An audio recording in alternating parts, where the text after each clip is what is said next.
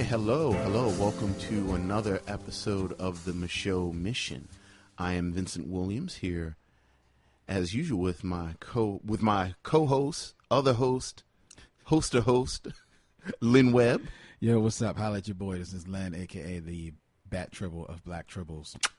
You, you finished? I'm finished. that's my that's my signature. I, I know. I, trademark. I, I know. It's, and to, today's episode, today's mission, 1985's Mm-hmm. The Last Dragon, directed by Michael Schultz. Um, off of a script written by Louis Venosta, it introduced a 19 year old Taimak as quote unquote Bruce Leroy Green, a, a martial arts student who, as the film begins, is at the end of his training and must take a journey to ascend to the final level to get, as the theme song says, the glow. In the midst of his journey, his I think this is another this is an example of Joseph Campbell's hero's journey. Maybe maybe you say it's Joseph Campbell's hero's journey. Yes, yes, You, you're yes. ta- talking about. Um, while this is going on, Laura Charles, played by Vanity, Mm-hmm. the, the dearly departed Vanity, is a video show hostess. And um, Eddie Arkadian, who is the video game queen, has an artist that he wants profiled on her show. And in the midst of well, their Eddie Arkadian is the video game king. King. You said King. queen. I'm sorry, King. And I'm very excited about this. Um, King, and he wants to get his artist featured on Laura Charles's show. And because of a midst of misunderstandings and happenstance, Leroy is interjected into this conflict. And the film explores this conflict. It explores kung fu supremacy in 1985 Harlem. It deals with racial stereotype and all these different things that we're going to talk about all on this episode of the Micheaux Mission. But before we get into that, we have a bit of um housework to take care of. I'm gonna throw it to Len. Len, you have some comments. Yes, we've actually um, been receiving, you know, some very, very nice feedback on the show. Oh, okay. Um, we recently, the show is available on its own. The Micheaux Mission. You can uh, subscribe to it on iTunes or on SoundCloud, or you can go straight to the website, micheauxmission.com. Um, but we recently also became part of the Black, Black Tribbles network. So we are also on their network of shows. So if you right. subscribe to Black Tribbles, you will also receive the Micheaux Mission. Okay. So you've got two ways to get us, you know. Um, but either way, we've been getting some nice response. Um, our Straight Out of Compton episode, which seems to have seems up until recently to have been our most popular. Okay. You said up until recently, did something happen? Well, Like Chi-Raq has, has 10 overtaken it. All right. Chi-Raq is, is easily the most listened to. Did you see we got tagged by Chi-Raq the movie on Facebook? Yes, I did see that. Wasn't that weird? yeah, yeah, that was cool though. It was cool, but it was weird. It was like, ooh, like Chi-Raq the movie saw that we talked about Chi-Raq the movie. Yeah, that's dope. Well, you know, hey, any publicity is good publicity. Okay. Um, so on our Straight Out of Compton episode, we received a comment from Donald J. Ely, who wrote to us. Uh, love listening to this and can't wait to hear what else gets reviewed. Excited to hear reviews of Spike Lee films All right. and, for contrast, Tyler Perry f- films. It's coming. Well, you heard w- our first Spike Lee film in our review of Chi-Raq uh, Donald, so let us know what you thought of that. Thank you, thank you, Donald. But thank, Thank you. you. thank you for the feedback. This- Appreciate that. And Don Keel, a longtime Black Tribbles fan, Okay. Uh, listened to us via the Black Tribbles feed and noted that he loved the new show. It's very informative. Speaking about the straight up straight out of Compton episode, he says, I knew some of that stuff since I grew up in that era as well, but I wasn't aware of the Dee Barnes stuff. And and we we, we talked about that. We talked Yeah, extensively about that, so that's very cool. Uh, he also mentions that after episode three, he went and watched Fresh for himself and thought that was a very good flick. He says, "I won't lie, I wouldn't have realized that that was Giancarlo Esposito had you not pointed it out." And he's looking forward to the next episode. Giancarlo Esposito, like you said, he has he is bathed in the blood of of a thousand Christians or something. I don't know because he has not aged. Well, I think I think that kind of speaks to his his acting though. Like if you only know Giancarlo Esposito from Breaking Bad. You know, just his persona Yeah, is, you might is, not. is completely different. That's very so true. so you know I, I will give I, I'll go along with that. Like, That's very you true. know. He- Uh, Donald goes on to say that, by the way, I know you've got a lot on your plates, but you should think about doing a similar show about other types of movies because the knowledge and the viewpoint on them would be well worth listening to. We appreciate that, Don. Don, we really do. Take on another mission. One mission is uh, maybe when we get to the end of this mission, many years from now, maybe we will take on another mission. But for now, we'll look like Forrest Gump as in when he was running, yeah, and then we just go home. exactly. But thank you, thank you, thank you for that. We do. Uh, thank you very much. Mm-hmm. and and and just to add, a, you know, obviously we appreciate all the feedback, but but also you know any recommendations that people have, and Mm-hmm. you you know things because we're we're not going in order. No, we're not. We're we're not going in order. I mean, tonight's episode, you know, unfortunately was prompted by by Vanity's Recent passing. passing, yes. and but but you know we we are open. We're definitely open. You know, let us know. The- we are open to to your suggestions of movies that you would want want to see us review, uh, as well as we all also put out the uh, invitation that the third seat is open The third seat is open. for anyone that wants to come in and then join us. We review films here in Philadelphia on Tuesdays. Uh, we, we review them on Tuesdays here eh, live, me and Vince sitting right across from one another. But it doesn't mean that if you are out there across the World Wide Web that we can't make connections on a Tuesday to meet via Skype Absolutely. or something like that to make a review happen. So you don't have to be in Philadelphia. It doesn't have to be live in person. And, and and you know, I'm I'm thinking right like you just said it. I mean, it's cold now, at least here in Philadelphia. Wouldn't it be Mm-hmm. nice when it got warm if maybe we had like like a showing, a viewing? We maybe Yeah. get together with people. And, Yeah, that might be cool. Wouldn't that be fun? You know, wouldn't that be cool? Let us know. Let us know if you would. let, well, let us know. We are all on the mission together. if you would be down with that, you can hit us up. You can find us on Twitter at Mission Micheaux, or you can find us on Facebook at Micheaux Mission, or email at Micheaux Mission at gmail.com. All right? All right. Housekeeping out of the way, let's get down to Let's get the down. last dragon. You are the last dragon.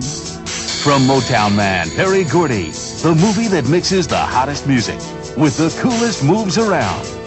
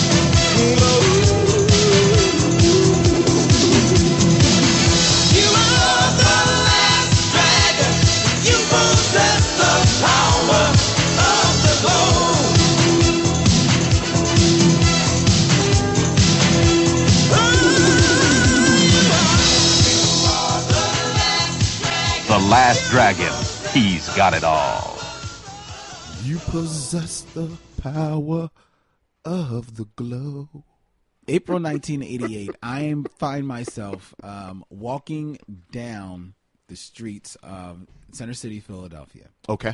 I am walking on my way to Fat Jack's Comics. All right. Comic Crypt. All on, right. Uh, 20th and Sansom. Absolutely. April is my birthday. Oh, I didn't know birthday is that. April 17th. I'm My my brother's birthday is April 18th. Well, there you go. There you go. now it all makes sense. Uh, so I'm walking there, and I've got like you know a little bit of birthday money. Nice. Um, I am. It's 1988, so I am 21. I'm official okay. now. So um, going to the comic script, and to go to the Fat Jack's comic crypt, if you walked up 20th Street off of Chestnut, you would pass this little like kind of like bookstore, right? Um, but in the window of this bookstore, he the proprietor would always put the latest magazines, the magazines that came in that that week or that were on sale for that month. And he'd have them like maybe about 10, 10 of them just lined up on the shelf in the window. So as you pass by, you would see the latest magazines that came out. I'm walking up, going to get my comics, get the latest Batman, Superman, and Legion of Superheroes. 'cause I was a Absolutely. Legion of Superheroes fan at that time. And I happened to do a double take in the window. I've always seen the magazines. Every once in a while, there'll be like a Source magazine in there, and I might mm-hmm. I might pick that up. But I passed here on April of 1988, and adorned right there on the cover of Playboy Oh, for God. Th- for that month This is how you gonna start? is Vanity Yes. and I'm like, and I now by now, Vanity is a star of of of note from Prince and um, you know her couple I think like one or two hits with, I mean with by Vanity I mean by eight. I mean come, I mean come on. You're being polite. By 88, she's done now. okay. She her music career did not have, you know, the longevity that she hoped, but she certainly is still a name because she Sure, certainly sure. one of the at that time considered one of the most attractive and beautiful women. Very attractive woman. And and when you're 21 years old and you pass by and you see Vanity on on Playboy, I'm it like- gives you pause. it, it gave it it it paused it stopped me in my tracks. Okay. And I'm like, wow, she's in, she's in Playboy. Wow, man, that looks good, dude. Man, I can't believe it. That's Vanity in Playboy, and that means she's probably naked inside of there. And This- I am 21 years old. This is going a different 21 direction. years old today, and that means that I can actually go in there and buy that legally, and nobody can say anything to me. Let me take. How much money do I have? I've got like about seven dollars. I could maybe still I'm go in there and I could buy about maybe two comic books. But do you even want comic books when I can just buy Vanity on Playboy? Well, decision made. I went inside and I bought myself the April I really, I really 1988 just want to talk about Shonuff. Can we talk about Shonuff now? in Playboy, and I took it home. Oh God, I, how far are you going with this story? I cut that book up, and I put her up on the wall of my uh, in my room. It was right on the the the wall that was adjoined to the door of my room. So if you came in my room, you wouldn't see her. She was up up top above the door. But when I my bed faced Oh, that wall, and and I we're would go to sleep to Vanity, All right. Looking gorgeous in that in that spread, that Playboy spread every night. My mother came into my room because I was I was 21, still I was commuting to college, so I was still living at home. She came into my room maybe about a week or so later and had happenstance to turn around and look up and see Vanity. She looked, she said, "He's 21," and walked out the room because there was nothing she could do. It was a beautiful time. It was a special time. It was a magic time. Alas, it was the last time that I had any type of positive experience with vanity. with vanity. Yes. Oh, oh, okay. All right. And that includes watching The Last Dragon. The Last Dragon, which I've avoided watching for so many years because it looked like it was a So, so okay. So, movie. question. No, no. This is the first time you've seen it. Yes. Oh, okay. Oh, I didn't know that. All right, go Yes. ahead. I knew. I knew No, enough no, no, no, about no. it. Go, go, go, go, go. Do your thing. Do I your knew thing. enough about it. You got it. I knew the, the, the legend of Shonuff and everything No, like no, that. no. I need to go and get some hand sanitizer with that whole vanity story anyway. So go ahead, do your thing. I watched this. I watched this movie. This movie is horrible. It's not even one of those bad movies that's bad, but you can still find something good in it. There is nothing good in this movie. The acting is abysmal. I'll give Taimak a, a break because he's 19 years old, and the legend has pointed out that he and he has admitted that he was learning how to act as he was doing the film. Right. So he had never He got hired because he was actually a black martial artist. Uh, right, th- because he was a black martial artist, not because he was a good black martial artist, because he is not a good black martial artist in this movie. Because the martial artistry in this movie is abysmal as well. But the acting is bad. Vanity, I love her, but does n- never needs to act. She never needs to dance because she can't dance. What little bit of dancing she does in this movie, she can't do. The best acting in this movie is the two to three minutes that William H. Macy, a very young William H. Macy in the role of JJ, is on the screen. Julius J. Carry the third as Shonuff. Everybody says he stole the show Yes. it's not hard to steal a bag of trash. He is not even that great in here. I don't know where this overwhelming legend of Shonuff comes from because Mm-hmm. he is horrible in this film. The direction we'll get to later about your fascination Schultz? with Michael Schultz. Michael Schultz. Dare I say the legendary Michael Schultz? well, he he's le- he's legendary. Mm-hmm. There's legendary, and then there's infamous. He's infamous because this is horrible. This is a very, very bad film. This was a waste of my time. Five minutes into this movie. May I retort? No, I am not Okay. done. Go ahead. Now I'm finished. First, I think you you need to look at The Last Dragon within the context in which it was made. No, you don't. Somebody else said that. Somebody else said that this Well, was a oh, classic. No, like I, I didn't say it was a classic. I didn't say that. I said you need to look at it within the context. Okay, what's the made. context of that it was Here's made? the con. Here's the thing. a bar- wait a minute.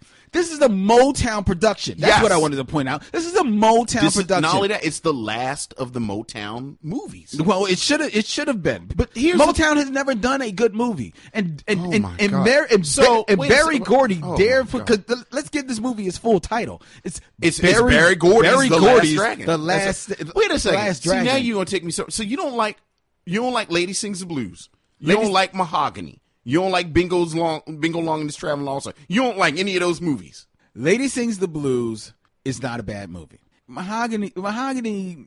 I have to see Mahogany again. Okay. Bingo Long's Traveling All Stars wants to be good. It's not. It, in, in hindsight, it's really not that great of a movie. And and you don't like The Wiz. The Wiz is a tragedy because The Wiz could have and should have been so much better. But the first problem in The Wiz is that they stuck Diana Ross. in Right, there. right. Of course, the Diane Ross, and that's a whole episode in and of itself. Oh, and it's Yeah, yeah. Um, No, Bi- no. Motown has not done a great movie. Lady Sing the Blues is maybe the best movie they did. I think the the thing about the Last Dragon that that makes it that that kind of makes it resonate. Would you agree? I mean, you can't even argue that it resonates because we're still talking about. it. Like, No, no, we're talking about it because we have to No, review it. no, Nobody is still no, checking for no. the Last Dragon. Okay, that's just objectively wrong. Last year, the 30th anniversary of it, it was actually a deal. Like it was a Last Dragon a thon. It was a mar- it was like I know for a fact at least three or four of your friends love the Last Dragon. No, I know people that love the Last right. Dragon. So let's not act like but that doesn't. What does that mean? no, no, no. I said it resonated. I said 30 years after the fact, it is a going concern. I am saying that if you are in whatever you want to call it, geekdom, nerddom, whatever, not black geekdom, not black nerddom, that the character of Shonuff Okay. resonates. Okay. I mean, you're saying, okay, it's like I'm saying grass is green. Like, you can't argue this. I don't think This it is not- resonates. I think that he's. I think he's got an uh, interesting. no, no, look no, no. That when are you cartoons up, people can are you are you saying that if you dress up like Shonuff, people don't know who you are? No, they know who I am. They know who I am, but that's a, That that that means it resonates. that means that means that means that they, that means they know who you're talking about. That doesn't mean it necessarily resonates and that you that you relate to the character. I didn't say you related. So what I do say you mean by resonates? I'm saying that 30 years after it was made, yes, you know who that is. yes. 30 years after it was made, people have a general knowledge of this film. Like this is not you, you know, this is not like like uh the Black Sisters Revenge. You know, like this is a movie that, you know, people talk about and I think that there are reasons for that. Now you talked about Shonuff, and I think we- you know, I'll get to Shonuff. I think as a Motown movie, there's a lot going on in here. It's a lot going on oh. subtext. Oh my god. Go ahead. Oh, Bring it. Okay, all Bring right. it. Oh, I love this episode. Oh, oh yeah, yeah, yeah, yeah. First of all, 1985. okay. 1985, a really fascinating time when you're talking about black pop culture. It's really the end of the black exploitation period. Like I would argue, this is the last black exploitation film. Like this is it, right? Like after this, we're done with like uh, with like and and you know as always, black exploitation is in quotes. I'm uncomfortable with that term, but just for you know we're talking um you know talk about a film that is sort of made directed towards a black audience like we're making this movie for a black audience with black people in it it's a black director black. Eddie murphy has already made a couple of movies at this point. You know 48 hours trading places is out. Um beverly hills cop comes out in 1980 uh 1984 so beverly hills cop comes out the year before and beverly hills cop really does put the kibosh on this because now you got crossovery and this, that, and the other. We're in the midst of MTV really coming into its own. and that's what I think all of that stuff with Angela is about. Because you have Motown, and Motown is very much an old company at this point. And they're trying to figure it out. So you have all of this where where you have a Motown production, and, and you see what they're trying to do with this thing. Like you see, like you can see the pieces. Like they're trying to make Taimak this new star, but it's just not there. Because he's not good. He's not. A, not only is he not a good actor, he actually doesn't have a whole lot of presence. No. You know that's the thing. Like he doesn't have presence. Like you, you know, and, and and and let's be clear. Have you ever met Taimak? yes. Cool dude. Very nice guy. You know, met him at I, I met him at a, at a convention with like yeah, Jim he- he's Kelly. always he's always at the convention. Right, you know, good dude. So this is no disrespect to Ty the man. No. But you know, Ty the 19 year old, like, it really was a lot to put on his shoulders. Yes. So you have that going on. You have this whole commentary throughout the film, like I just said, about the the, the video culture. You know, the video culture. And you know, and they have Angela and she's dressed up in this ridiculous clothes and you and you know, and and, and she does the song uh, Dirty Book. You know, I found a dirty book, which is nothing but a jab at Cyndi Lauper and Madonna. Right. So you have all of this going on right there. So that's the one part of it. Like this sort of we're trying to figure out what is our place in this new world. Our being Motown. So you got that. And then I'm sorry, I think the racial stuff is absolutely fascinating in this thing. Like the um the way that that they deal with Asian identity and how it's so much where they subvert it from character to character, where you have you, you have Leroy's uh, sensei. Yeah. Who kind of plays into this thing where he's very mysterious and he's doing all this and he gives him the belt buckle to go find and you know Bruce Lee's belt buckle. Right, and then you know Leroy says to him, you know, when he finally catches up to him, you know, he says, "I'm, I'm, I have to catch a plane." And Leroy's, "Oh, you're going on some great quest for knowledge," and he's like, "No, I'm going to visit my sister in Miami." And you know, and you have um the character Johnny, who's Right. Asian, and and he says, you know, oh, you know, people think that I know uh, martial arts because I'm Asian, but really I'm just yelling and making noise.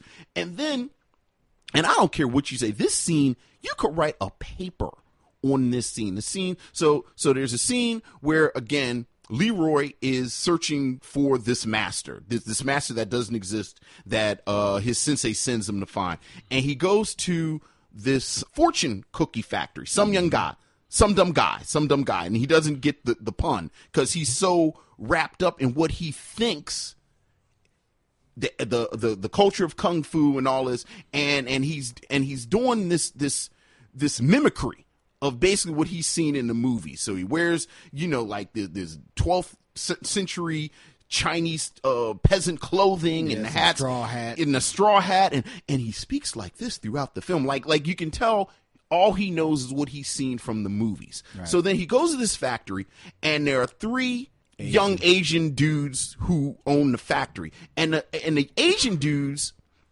are doing this sort of very early hip hop pantomime, where they're hey soul brother, and this that. so you have the black guy dressed like the Asian stereotype, mm-hmm. talking to the Asian dudes doing the black doing this black affectation. And then there's a moment where I actually stopped and said, Whoa, where the Asian guys are making fun of Leroy because he's acting and they call him a coolie, which is is uh, old Asian um slur. slur. It's an old Asian slur. So they call him a coolie. And then the one the one young Asian guy says, Let me say it in a way that you understand.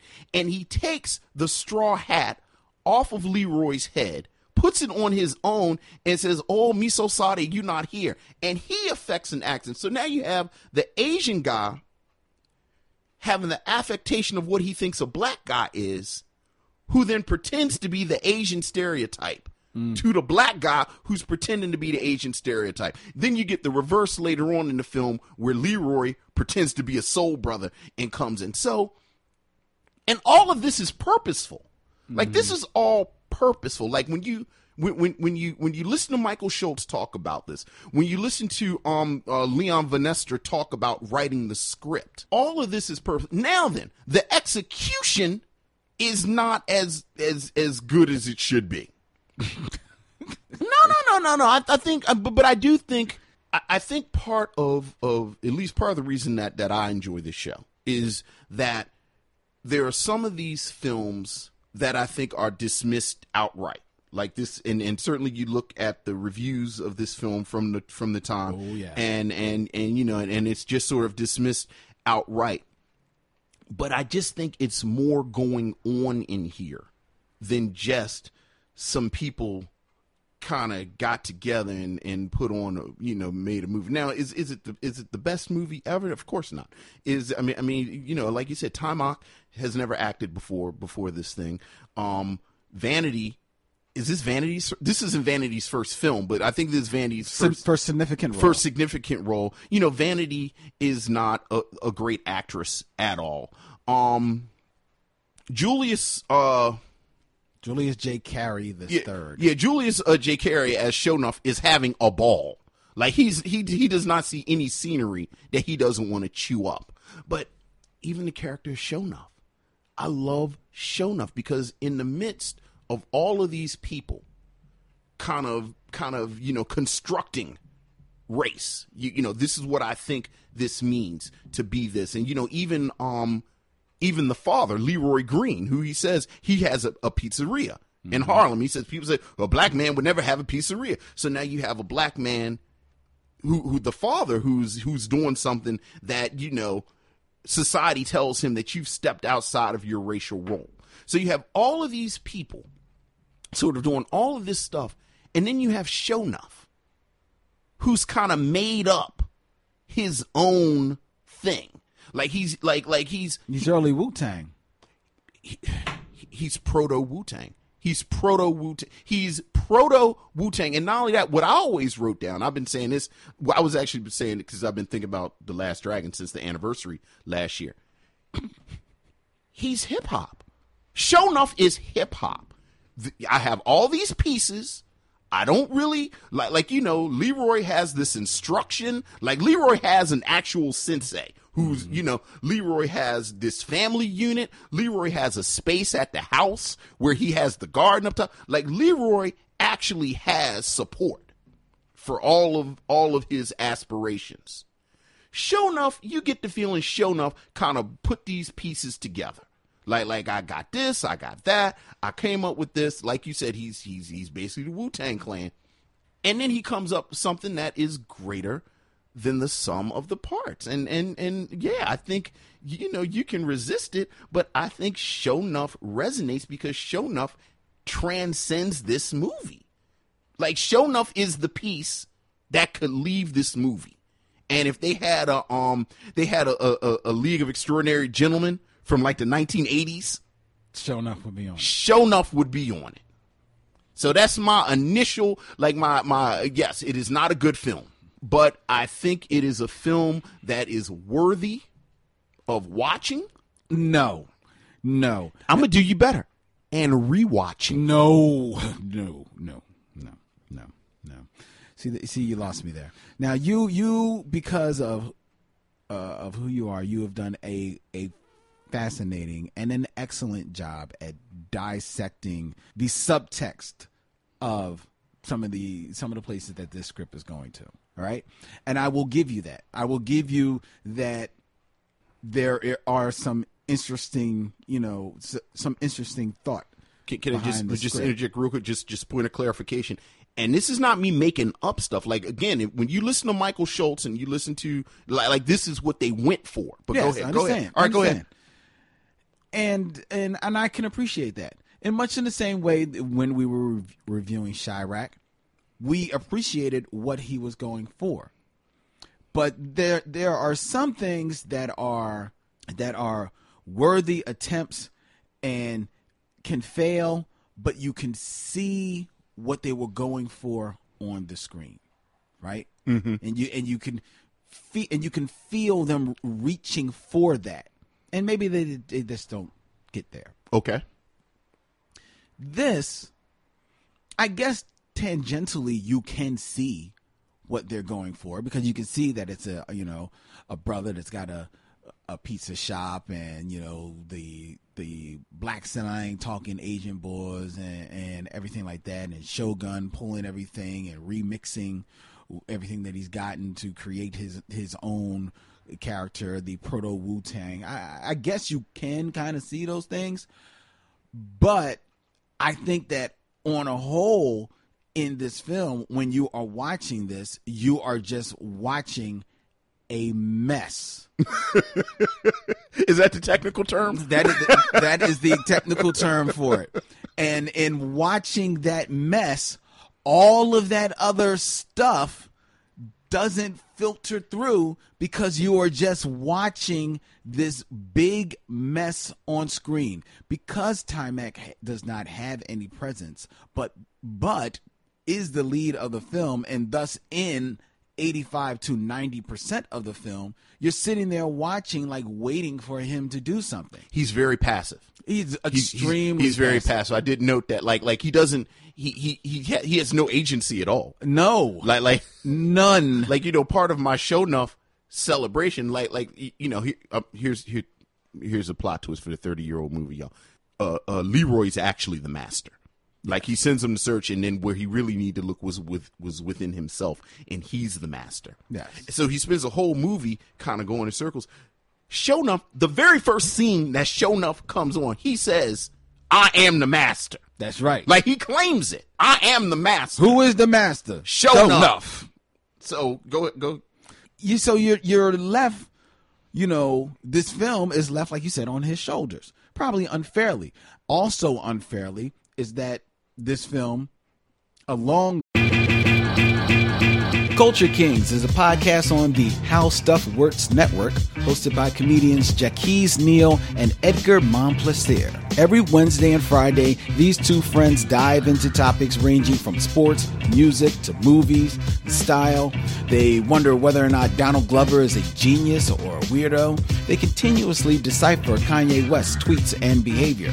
They also have recurring segments like Queen of the Week, The List, and Top Fives like Marvel movies and video games. Listen to Culture Kings and subscribe on Apple Podcasts or wherever you get your podcasts and find out the best way to eat a taco. oh What's the best way to eat a taco, Vince? With your hands? with your hands, also with salsa on top of everything to hold the ingredients down. It's like a layer, It's the layer. right? So that the lettuce doesn't fall off. Can't have falling lettuce. With because it's a Berry Gordy Motown production, they have to sneak in literally the entire rhythm of the night video of DeBarge Yeah. into this Yeah, movie. how about that? um, you know, you might as well just got like a, a Yeah. like a co-star credit. You know, Yeah. the whole joint is in there, but also unfairly to uh, Leroy or Taimak is that this film intercuts scenes of Bruce Lee, who, in not saying anything in the film, Yeah. you are just you are magnetized Yeah. by the presence of Bruce Lee. Yeah. Bruce Lee lifts his eyebrow, and you're like, yeah. Yeah. And then Taimak copying that Yeah. move is like, Yeah, you almost yeah, you almost wish that they hadn't Yeah. actually put footage. you do not do Lee you do it. the man a disservice. Yeah. You know when he does it, and he's trying to affect his his no, uh, sounds of Bruce Lee, and Yeah. never mind that you know he tries to do his moves and his whole training regimen, and it still just comes off as just not even not even three dollar Bruce Lee. This Right. comes off like he looks like Hong Kong Phooey. Yeah, That's what he looks like. that that is actually, and when I say uh, re is worth rewatching, because you know, full disclosure, I've I've probably seen The Last Dragon a dozen times. Like conservatively, I've seen it a dozen times. Um, I just noticed this past time that at in at the end or at at the climax where where Leroy has the glow. Mm-hmm. And his arms do the slow motion. The- yeah, I, I just realized for the first time in Oh. 30 years that he's imitating Bruce Bruce, Lee. Lee. So that again, because um, here, here's here's another spoiler for me. All roads lead to Shonuff. Again, even when he says "I am the master" and he claims it, he's still just a pale imitation of Bruce Lee. of somebody else, as opposed to Shonuff, the Shogun of Harlem, who attained the glow on his own. I don't care how how uh, dramatically you read the name of Shogun, the Shogun of Harlem. Shonuff, S H O apostrophe, N U, two F's, the Shogun of Harlem. Get it right. Yeah, well, you will show enough be be effed up if you watch this film even cl- two times. Never mind the dozen conservative times that this this guy has watched it. Conservatively. this movie, man. So it, it hinges on him. Then you go to to Vanity. Like I said, she's not an actress, and and and admittedly, they don't give her a whole lot to do in the film, Right, But right. pretty much just run from stem to stern and get and get roped up. There's something to be said, you know, about some of the bondage images in it because they they liked tying her up. And They tie. they A lot tie- of people get tied up though. people- like a there's a lot of people. a lot of people get tied up and gagged in this movie. Dude, I'm telling you. You think I'm adding more to it? The subtext of this thing is weird. Yeah, you should need. Well, you need to ask Michael Schultz about that. It's a weird. Mo- oh, how about that? Will you grant me that? It's a weird movie in It's a lot weird, of ways. It's a weird movie, but I went into this hoping. This is what I hoped for. I knew this wasn't going to be a good movie, Okay. right? But I was hoping that it was that it was not good, but weird and cultish, and at least professional enough to aspire to the level of a movie that are right in the same wheelhouse, such as Big Trouble in Little China. I don't think that's fair at all. I don't think that's the fair at all. Adventures of Buckaroo Banzai. I, I, I, I definitely don't think it's fair to compare it to Buckaroo Banzai. No, it's it's it's not it's not now looking back, but when these films were made, it's I don't think it's unfair to think that this film could not have been at least professional enough Y'all can't see me shaking my head. to be on those same levels. Because Buckaroo Buckaroo Banzai, watching Buckaroo Banzai now, it's a slow, boring dirge, but it's a cult film. It- Buckaroo Banzai was so smart. But you said this movie is smart. No, no, no, no. I didn't say it was smart. you said I the script was. I didn't say the script was smart. I said there were interesting things going on, and I said it was purposeful. okay. I didn't say it was smart. Now, to compare it to something like a Buckaroo Banzai, where you have um, what's my man's name? Who's the lead? Um, Peter Ban- Weller. You have Peter Weller, a capital A actor. You have Kurt Russell in um, Big Trouble in Little China. You're going to compare them to 19 year old Taimak. Already, that's No, unfair. I'm not comparing them. I'm comparing the film. Yeah, but if the film rests on the shoulder of this person, again, Berry Gordy, and this is pure Berry Gordy. Like whether you're talking about the music, whether you're talking about the movies, this is what Berry Gordy does. And and you see it, you, I'm glad you brought up the DeBarge thing. Berry Gordy points to a cat and says, You the one. And whether that one is Stevie Wonder, whether it's Michael Jackson, whether it's Billy Dee Williams, whether it's El DeBarge, whether it's Taimak, Berry Gordy says, You the one. And then he builds the whole thing around them. And the problem is when you the one, not the one, the whole thing collapses. And I think the thing about the DeBarge thing, you know, because this is another reason. Like, I love this movie in like so many different ways, but the other way that I love it is, you know, one of my little, I'm a DeBarge dude. DeBarge is the last stand of Motown. DeBarge is the last stand. And when you read the DeBarge stuff, they tell you that Rhythm of the Night was the moment where they were going to take El out and put El. El's the lead singer of DeBarge.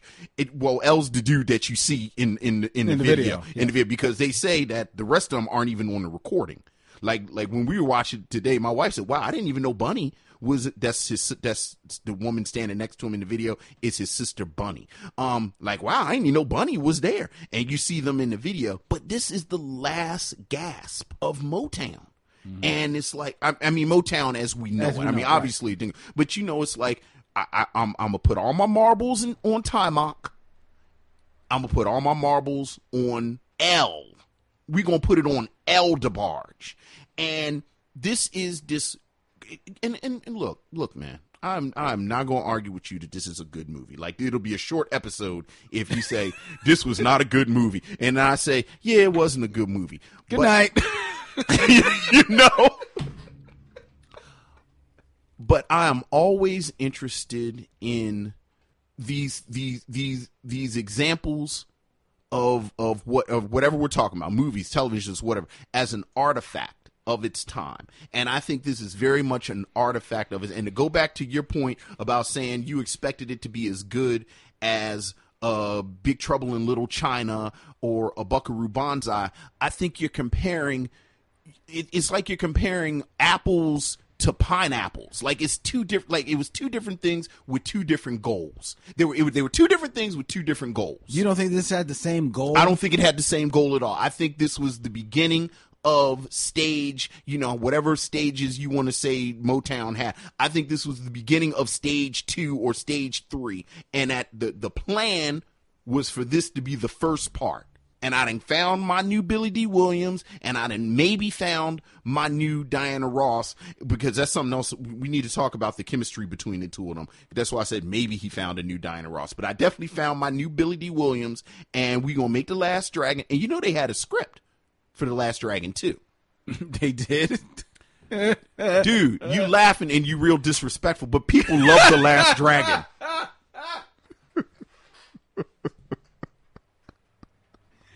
People love the last. Here's the thing. See, your problem is you just saw it as a grown ass man. That's right. That's Because the people problem. That, the people that love the last Right, saw, saw it as, as kids. kids. Absolutely. But That's ask true. them, ask them, do they want to watch it again, or ask them if they do watch it again, can they sit through it? I think they can. I think lots of people can. I think lots of dude. It was on a Blu-ray last year. Oh, of course, everything gets put on Blu-ray. man. Everything does not get Okay, put not everything on. gets put on Okay, all Okay. right, easy. Okay, but but there's there's okay, all right. So it made it to Blu-ray, all right, and may and maybe because of Shonuff, probably uh, only this has some type of cult following. Okay. okay.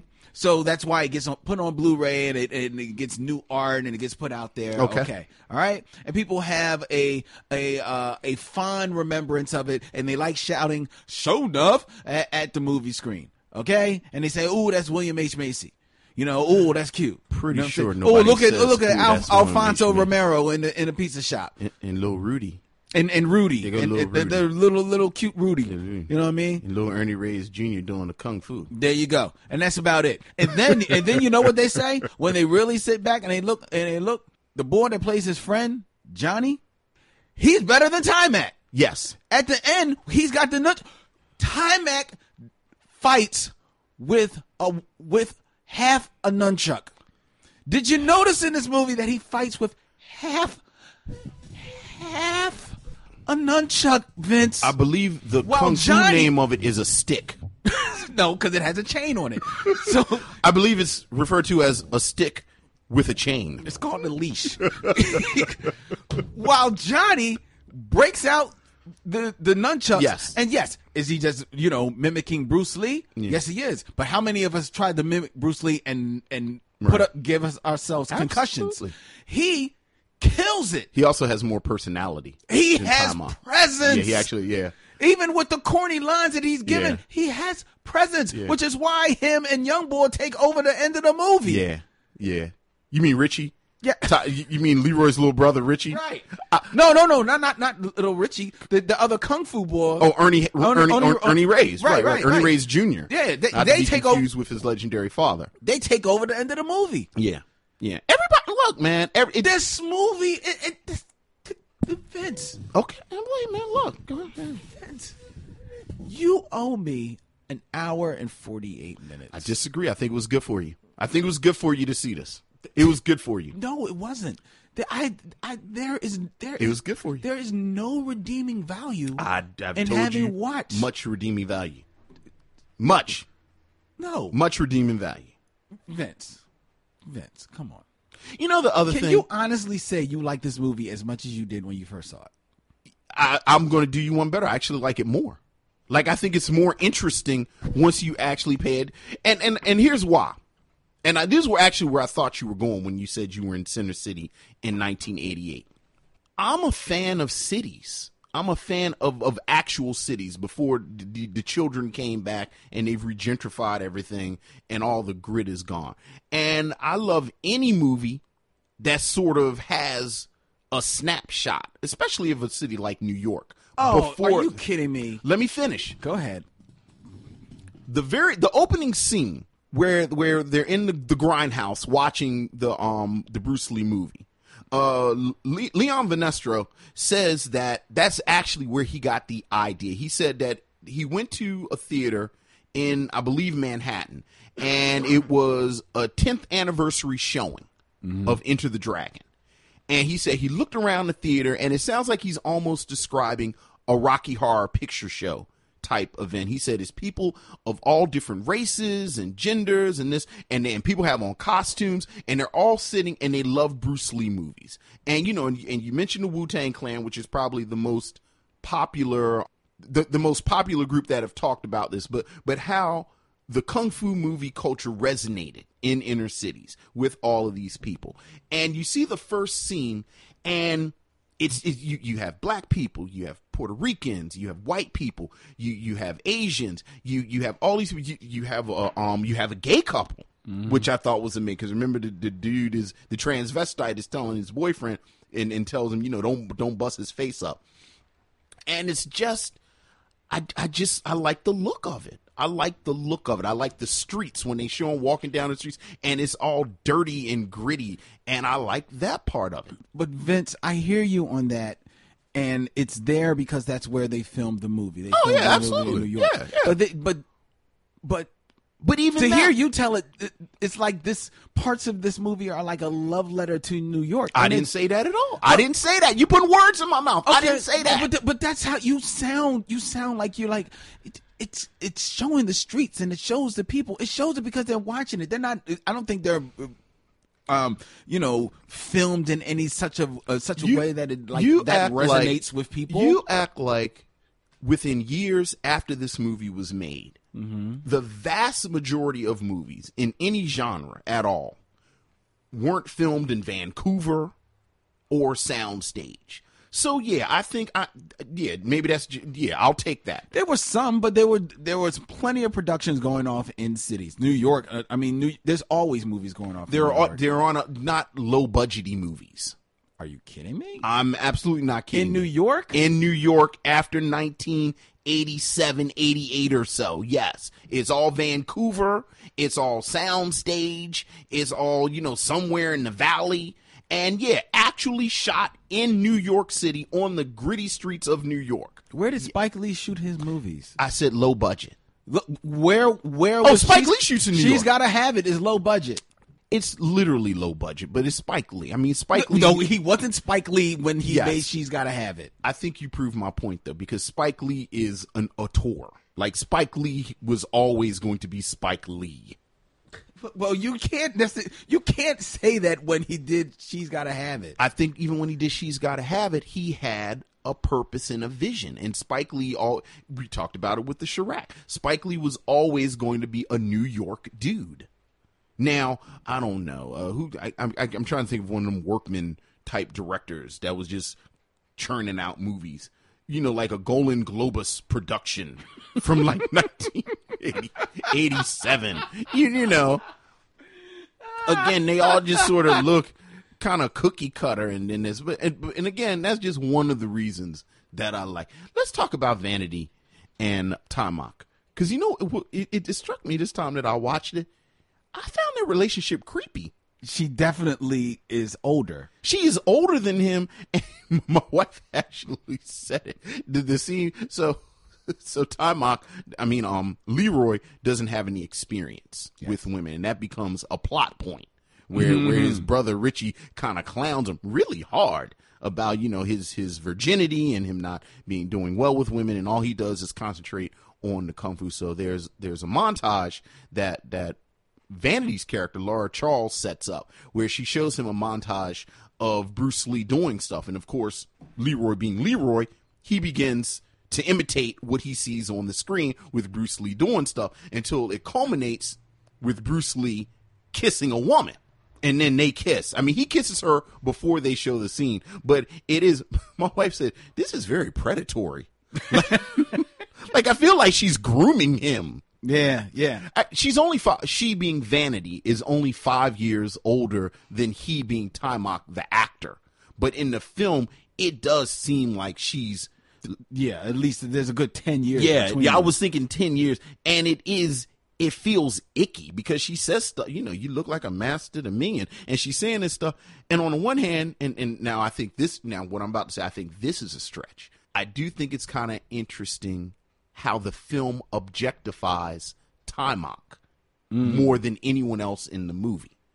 Right. Like when it comes on, you know, it's very much him. You know, it's all of these close ups of the cuts of his body, and, and he's doing all these martial arts exercises over the credits. It actually reminds me of how Rosie Perez is objectified in the opening of Do the Right Thing. Oh, see, see, I didn't think of that. I took those scenes. I took that. It reminds me of the famous scenes from Return of the Dragon because Bruce Lee does literally those same things. In Oh, okay. In, in, in extreme close-ups. I, I didn't I didn't make it seems like that's the obvious connection to make.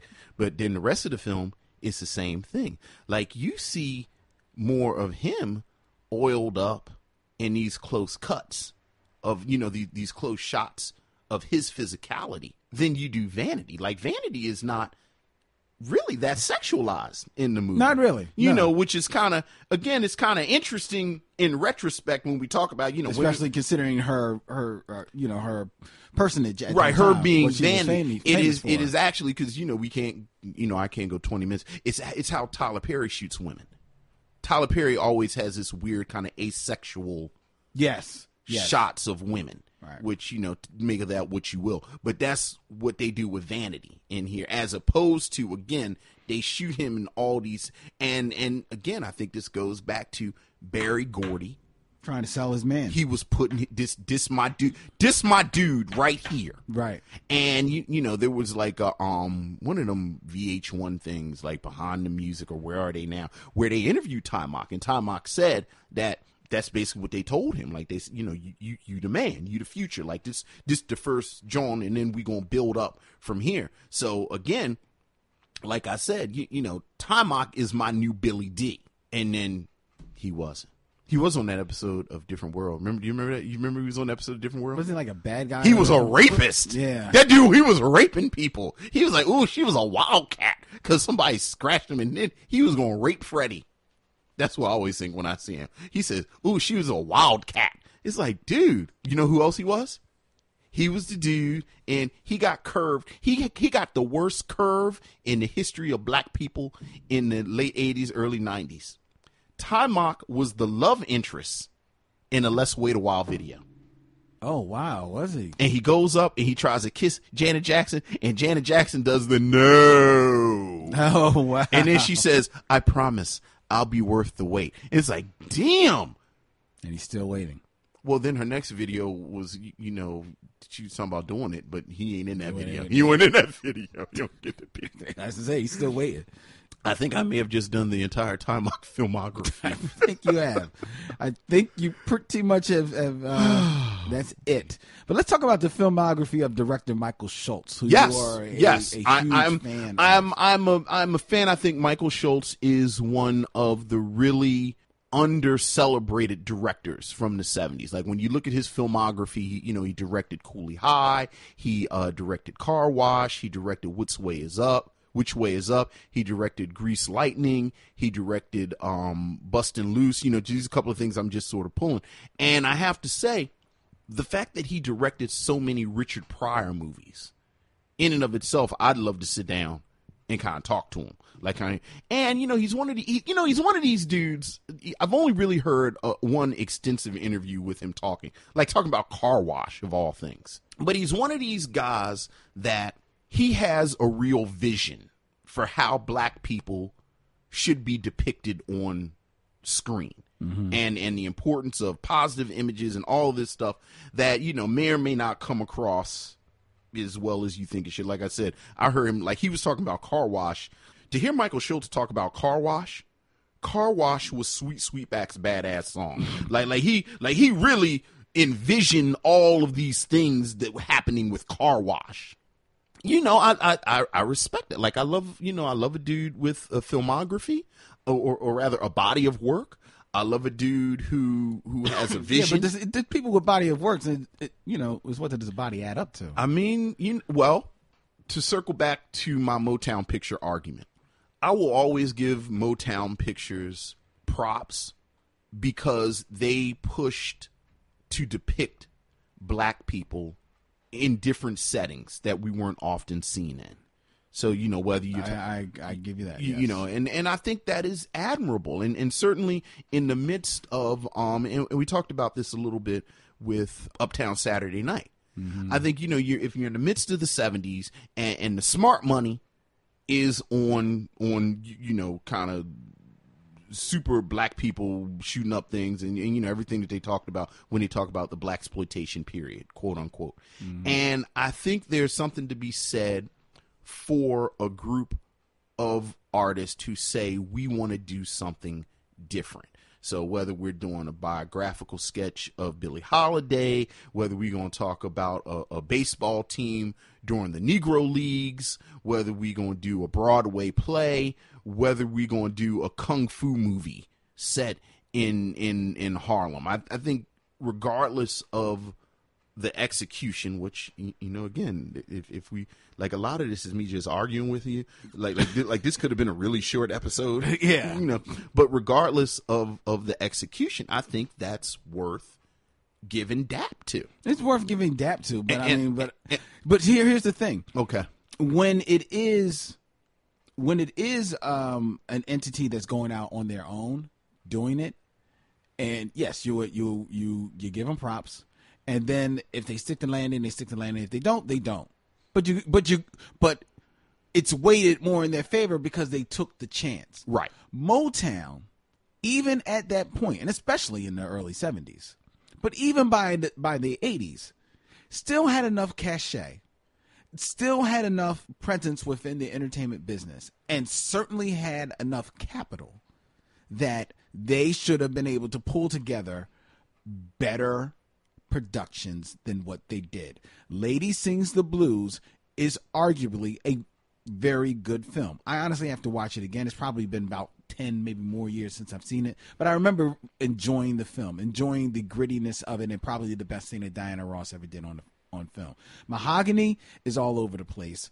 Um, I'm a big fan of Mahogany. and I, re- I remember being a fan of it. I remember the last time I seen it saying like this is all over the place. But admittedly, I got to see that over Yeah, I'm a big fan of Mahogany. Bingo tries to be something. I don't think it reaches. Car Wash is a mess. Car Wash wasn't a Motown movie. Okay, I understand. Yeah, Car- okay. okay, but uh, but I'm just saying they they had it, the Wiz.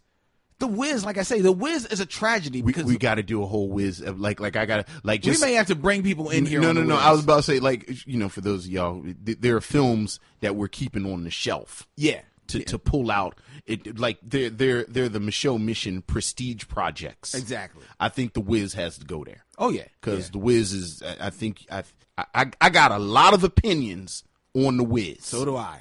and so so I don't even like to pull the Wiz All right, so in we- so- as a reference point. So we won't. we Okay, won't. all right. But it, I, but I just I say bring this all up to say is that even in 1985, like you say, Eddie Murphy has hit Right. You know, the time is ripe for, you know, you've got this big black action hero. Y'all can do a big black action hero. You know what I'm saying? And they still drop the ball. Why? Because Berry Gordy can't get out of his own damn way, has been has been proven before, and also goes for the cheap. He sticks this movie with El DeBarge video. He sticks this movie with a whole bunch of music in there. Has nothing to do with the scenes that, they're in. There's uh, the Temptations Sure. are in there. Uh, Stevie Wonder's singing about an upset, Upset stomach. stomach. Upset? No. I, I just said, yeah, that's a Stevie Wonder song. You don't hear that often. No, he Yeah. doesn't even hear it. uh, no. Yeah. Stevie just says, "How much? Okay," and he's probably sick that day. I got a song for you. Right, right. You know what I mean? I mean, they try to do cross promotion. Like, you see what, like, go ahead, go ahead. It's just, it's just a mess of a movie. And but, but talking about Michael Schultz, who, who, to his credit, in 1991, as I'm reading here, was inducted into the Black Film Filmmakers Hall of Fame, and his idea of presenting, you know, um, different images of black people in film. Let's talk about his uh, some of his films. Cooley High, a very, very accomplished, great film. Legitimately a classic. yes, legitimately a classic. Car Wash is a mess. Car wash is car wash. Car, you know, again, and you can tell I have. I, car wash fascinates me because it's a film with no actual plot. None. It's a day at the car wash. It and and there's nothing like they kind of throw this stuff in there with um with um I'm I'm not Yaphet Kotto, a Bill Duke's character.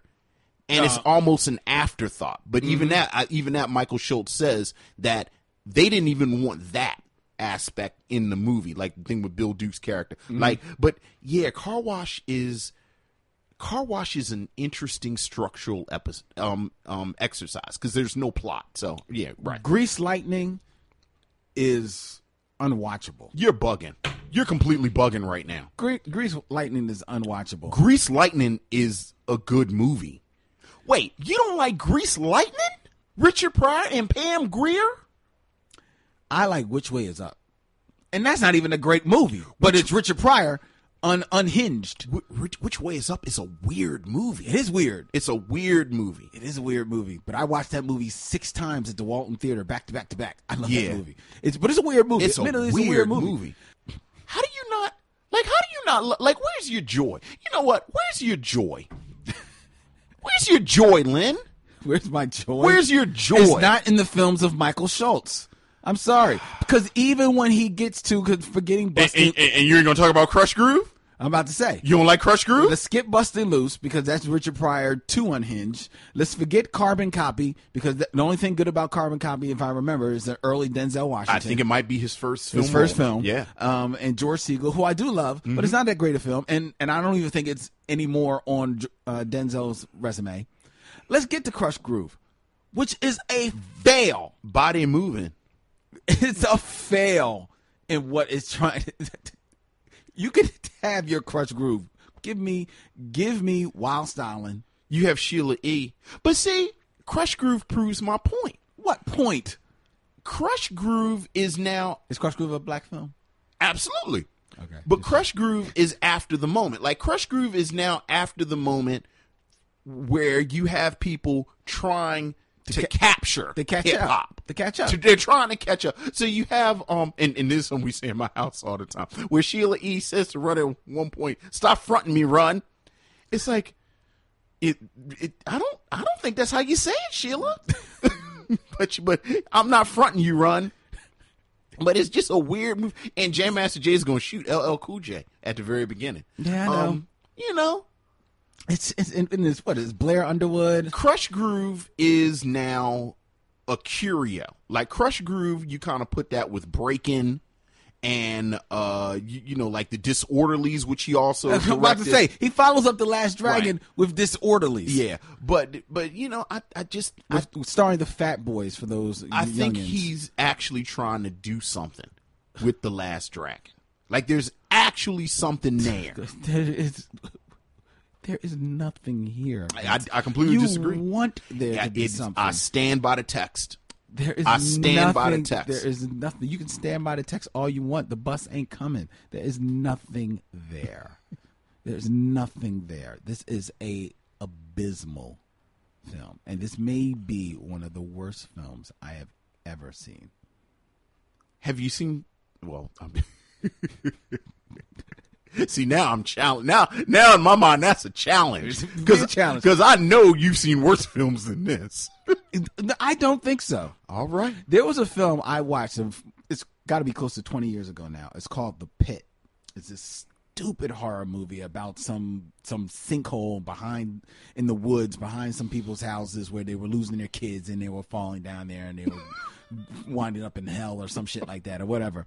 So I remember a scene. Lucy remembered the scene in this movie where one of the kids going looking for their brother or sister goes into their room, goes into his room, and he's looking all around the room and he doesn't see he doesn't see his you know the kid and he leaves the room and the camera stays in the room and instantly there's this teddy bear sitting in the windowsill and the teddy bear turns his head and looks at the camera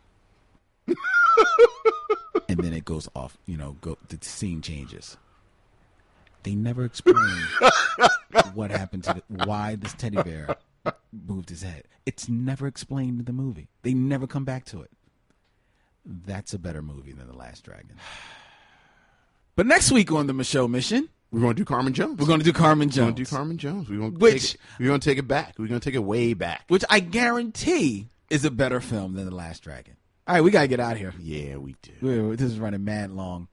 this, was, this, was, this was way too. This is more than this film deserved. All right, ladies and gentlemen, this has been a lot of fun. Yes. Um, we invite you, and like I say, to come join us on the Micheaux Mission. You can hit us up, give us your feedback. Hey, let us know. tell me off. I know you're all just dying to tell me off about The Last Dragon. Yes. Let me hear it at Micheaux Mission at gmail.com. Hit us up on Twitter at Mission Micheaux or Micheaux Mission. Either way, it'll come up. Or on Facebook. Uh, you can also find us on the Black Tribbles uh, podcast network as well. Let us know what you thought of The Last Dragon. For Vince, this is Len. And this is Vince. And in parting, we say, We'll see you next time. no, Wabba dabba ding dong. That's not it. Dubba double, lubba dubba. There you go.